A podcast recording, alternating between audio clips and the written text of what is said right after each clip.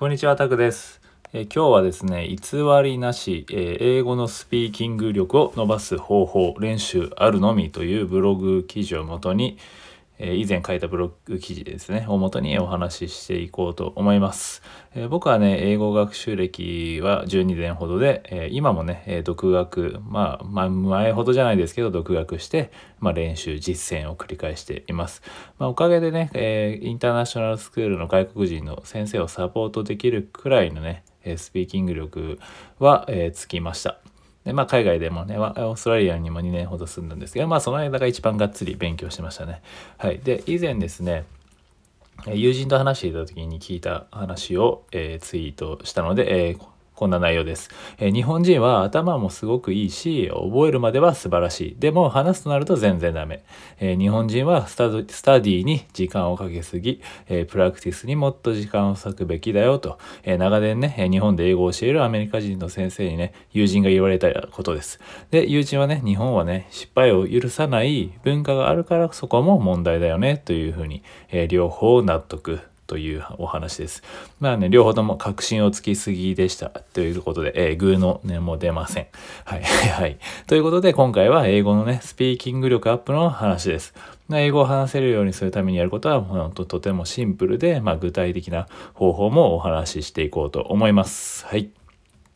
では行きます。はい、英語のね、スピーキング力を上げるには練習あるのみっていうところで、英語学習でね、日本人に足りてないのはやっぱり圧倒的に話す練習です。日本人はね、練習ではなく、勉強に時間をかけすぎと、冒頭のね、最初に話したように、最初にね、ツイートにあったようなアメリカ人のね、先生の言葉がね、えぐさりと刺さりますよね。日本人はね、スタディに時間をかけすぎだと、えプラクティスにもっと時間を割くべきと。まあ、ここでね、スタディは勉強ですよね。で、プラクティスは練習です。まあ、本当ね、ここあたり、心当たりしかないと思います。はい。多くの方が。で、まあ、典型例として、えっとね、 TOEIC スコアがね、高くてもこう英語は話せないと。えー、 TOEIC 900点以上のハイスコアを取れても英語は話せないし、とはね、話せないというのはよく耳にすることです。で、英語のね、知識はバッチリと。でただし、英会話の練習が圧倒的に不足している、えそんな典型典型ですね、だと思います。で、英語の知識ね、基礎知識をつけたら、まあ、どんどん練習しましょうと。え当然のことなんですけど、やっぱり知識はね、使わないと使えるようになりません。ね、スポーツや楽器などもね、え知識だけでなく、実際に練習しないと、上達はありえませんよね。なんで、英語もね、スポーツなどと同じです。で、練習こそね、すべてと。practice makes perfect っていうのがありますけど、英語には、えー上記のようなね、今の言ったような言葉があります。で、何度も何度もこうやってね、え練習することで、こう、スキルは高められるっていうニュアンスですね。で、英語も話す練習を続けない限り、えどれだけ知識あっても話せるようにはなりません。ね、例えば、こう、水泳もね、陸上でこう、泳ぎ方をずっと学んでいても、水の中で練習しない限り泳げるようにならないのと一緒ですよね。で、知識をね、え使えるようにするから、えブレイクスルーにつながると。えブレイク、ブレイクスルーとは、えー越えられなかったね、壁を、え打ち破って前進することを意味します。まあ、英語でもね、こうやって話す練習を繰り返すことで、こう、ブレイクする瞬間、ブレイクスルーする瞬間ですね、が訪れます。で、これもね、ブレイクスルーについてなんですけど、やっぱり使えない情報を使えるようにするから、ブレイクスルーにつながると。で、っていうね、以前学びました。で、何何も考えずにね、ただただ情報処理をしていても、やっぱりいつまで経ってもそのブレイクスルーは起きないんですよね。えっ、と、使えるようにね、え努力をやっぱし努力しないと使えないただの情報として処理されてしまうのでやっぱり使えない情報じゃなくて使えない情報を使えるようにするっていうでそこの流れでブレイクスルーにつながります。で英語がねいくらね話せなかったとしても持っている英語の知識を使えない情報とはもちろん言いませんし、えねえーそれは英語を読む時などには、えー役立つからね、えー知識は必要です。ただね言葉の本質はコミュニケーションです、えせっかくね学んだ知識ならやっぱり会話でしっかり使えるようにしたいところということで、えね、次はね、え英語の次からはちょっと英語のスピーキング力を上げる練習方法を、えお話ししていこうと思います。まあ、英語のね、スピーキング力を上げる練習方法っていうとこで注意点ありっていうお話をしようと思うんですけど、えーまあ、英語のスピーキング力を上げる練習方法の結論は、ま、音読ですね。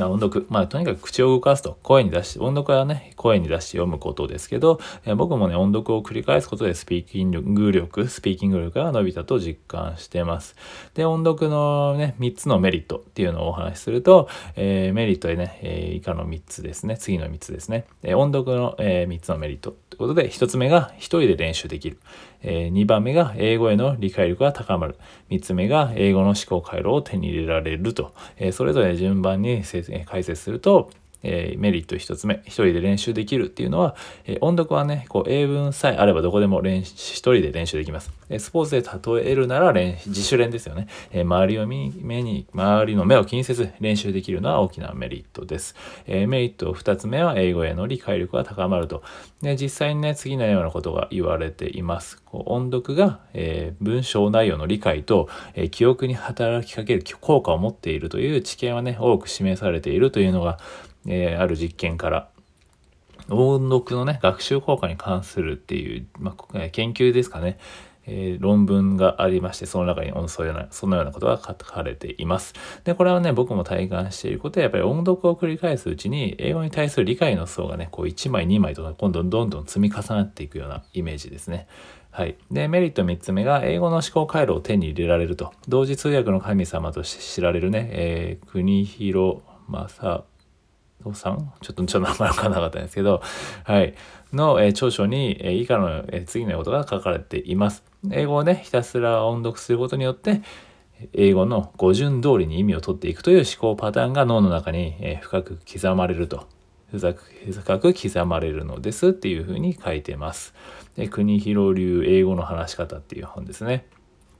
はい。こちらはまあ引用なんですけど、まあ、僕が言うよりね、何百倍も説得力がありますよね。はいはい。ということで使わせてもらいました。ということで、まあ英語というね、えー、言語の理解力を高めながらスピーキング力を伸ばせるいい練習方法は音読です。まあ、合わせてね、えー、この子、えー、今次のことも言います。えスキル習得のための4つのルールですね。えー、まずは 1, つ目が、え、質より量をこなすと。えー、2つ目が練習は一度に1つ。え3つ目が少なくとも3回は試す。安全、え4つ目が安全な状況で練習すると。え何でもかんでもね、手を出さないで、こう、今伸ばしたいスキルに集中して、え質は気にせず、まずは量をこなすと。え結果的に質も向上していくし、まあ、経験上ね、こう、めちゃくちゃこう納得のスキル習得の4つ ,4 つのルールです。はい。安全なね、状況で、こう、温度化で取り練習できるんで、やっぱり素晴らしい方法です。是非取り組んでみてください。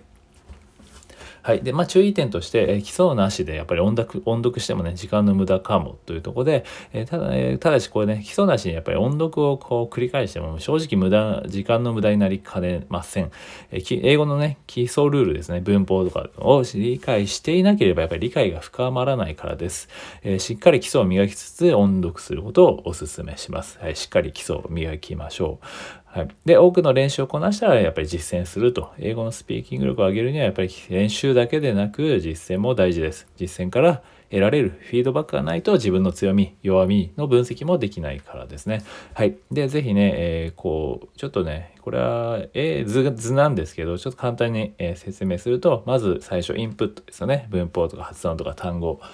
をインプットしたら今度は練習練習はまあ音読一人でできるんで練習アウトプットですねまあ口を動かすとまあいろんなねやり方ありますけどまあ音読だったりえー、何でしたっけ、えー、シャドーイングとかね、そういったもので口を動かして、それしたら、練習が終わったら試合で、英会話ですよね、実践と。まあ、オンライン英会話でも、英会話カフェでも、まあ、何でもいいですけど、えー、英会話実践すると。で、そこから得たフィードバックをもとにさらに改善ということで、インプットに戻るみたいな、このインプット、アウトプット、実践のトライアングルを回していくっていう感じですね、イメージとしては。はい、こんな感じのそのトライアングルのサイクルね、トライアングルを回していくことで、こう実践ね、えー、大事です。で、実践前までにお勧めしたい教材もいくつか英語を紹介している、ブログでは紹介してるんですけど、まあ後でこれリンク貼っておくんですけど、えー、またブログで見てもらえればと思います一応、えー、ご紹介だけしておきます。発音をね、学ぶのにおすすめなのは、ゼロからスタートディクテーションってやつは僕はこれで学んだんですけど、まあ今はね、英語耳とかそういったものがあるので、ぜひ、まあいろいろ本屋行けばあるのでね。はい。で、で次は基礎を学ぶのにおすすめなのは、総合英語フォレストってやつですね。ま、結構有名ですね。あとは中学英語をもう一もう一度分かり一つ一つ分かりやすくっていうやつと、えー、僕がいつもおすすめしている English Grammar in Use ですね。はい。この町、 English Grammar in Use は中学レベルの基礎がある方には一押しです。で、音読におすすめなのが、英会話、絶対音読入門編っていうのが、先ほどね、ご紹介した国広さんの考えに基づき構成された教材らしいです。で、あとは12週間で話せるが実感できる魔法のなりきり英語音読っていうのと、みるみる英語力アップする音読、音読パッケージトレーニングっていうのがおすすめです。まあ、音読教材に関してはね、もう発音さえある程度理解していれば基礎を学ぶのにおすすめでね、さっき紹介したまあフォレストだったり、 English Grammar in Use に書かれている例文の音読でも、えー、十分です。ちなみにね、今アプリでもいいと思うので、ぜひなんかね、そういう英語のアプリでこちらもちょっとリンクまた後で貼っておきます。ブログにあるので、見てください。英語アプリおすすめ15選みたいな感じで書いてるので、えー、ぜひ見てください。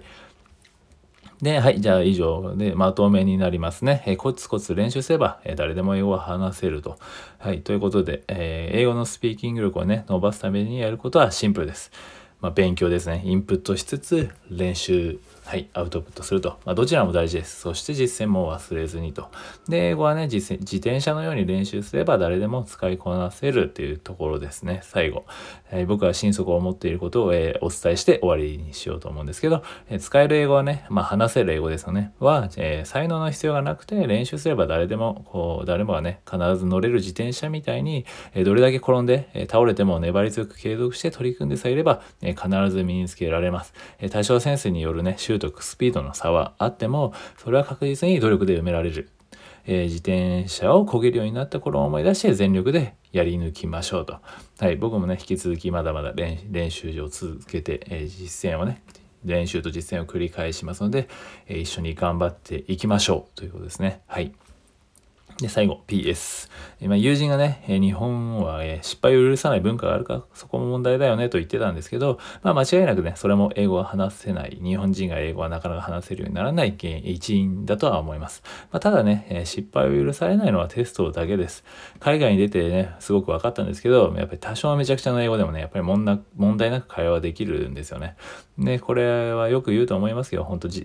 実です。で、会話にね、テストのような正解はありません。え、楽しみながら練習と実践を積み重ねていきましょうということで今回は以上です。えー、ぜひね、良ければいいねやフォローしてもらえれば嬉しいです。あとはまあコメントもね、えー、適当に残してもらえると何でもいいので、えー、喜びます。はい、もし何か話してほしいネタとかあれば、まあ、何かね、えー、ネタになるのでぜひ言ってもらえればなと思います。ということで今回は以上です。ブログリンクも貼っておくのでぜひね、えこちらも見て参考にしてもらえると嬉しいです。はい、ありがとうございました。